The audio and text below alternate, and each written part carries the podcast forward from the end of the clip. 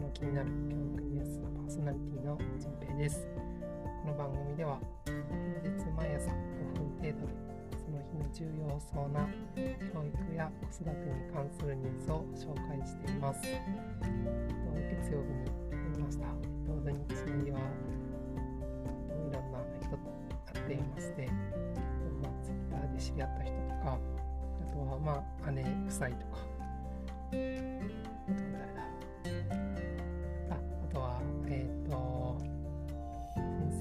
生を辞めて起業されている方とかまあ本当にいろんな方に会っていました。とても充実した、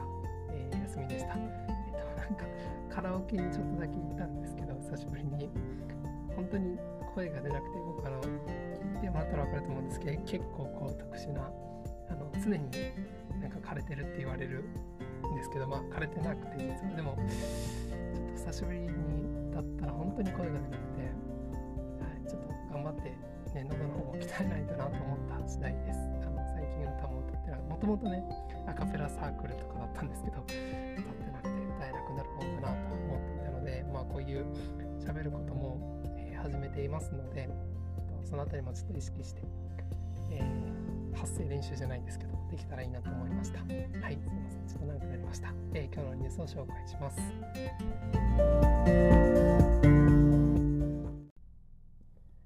今日はファイルのアップに格闘1時間デジタル化相談所に教員の悩み続々というニュースを紹介します。児童生徒に1人1台配られている情報端末のトラブルやシステム設定の対応にあたるギガスクール運営支援センター事業が全国の自治体で始まりました。茨城県教育委員会は IT 業者に委託してヘルプデスクを設け、県立の高校や特別支援学校から寄せられるパソコンやネットワークに関する相談やトラブルを受け付けています。運営支援センター専用ホームページの問い合わせフォームに教員らが困りごとを書き込むとセンターの端末にメールで届きます。パソコンやタブレット、アプリの操作などであればスタッフが対応し、修理やネットワークのトラブルなら専門の業者につなぐワンストップの対応をしているそうです。文科省によると、このような取り組みは4月現在、約4割の自治体で実施されているそうです。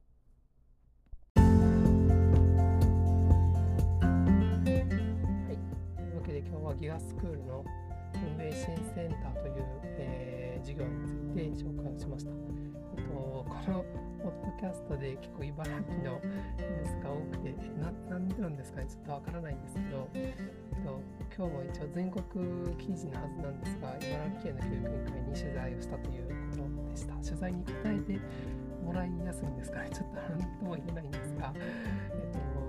茨城の、事例という、まあ、でもあの他の自治体でも、えー、同様のことが、えー、なされているんじゃないかなというふうに思います。1ヶ月で約30件ぐらい来てるということで結構ま利用も、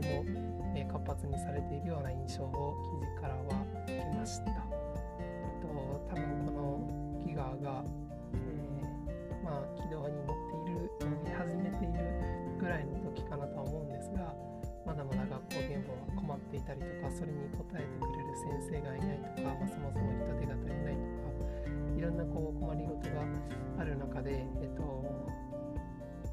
たらすぐ答えてくれるっていう人がいるのは本当に安心なんじゃないかなと思っていて、えー、まあ、約4割の自治体でということでこれ多いのか少ないのかなんとも言えないですが、まあ、まだまだ半分いってないということなのでどんどん広がっていってほしいなというふうに思っています。多分まだ知ら知らない先生もいるんじゃないかなと思ったりしているので、まあ、学校ごとに周知はされているはずなんですが、えっと、こういう困ってる人にちゃんとこういう情報が届いて、えー、利用されるようになればいいなとも思っています。はい、というわけで今日から1週間始まりますが、ま、ぼちぼちいきましょう。えー、最後まで聞いてくださってありがとうございました。えー、じんぺいでした。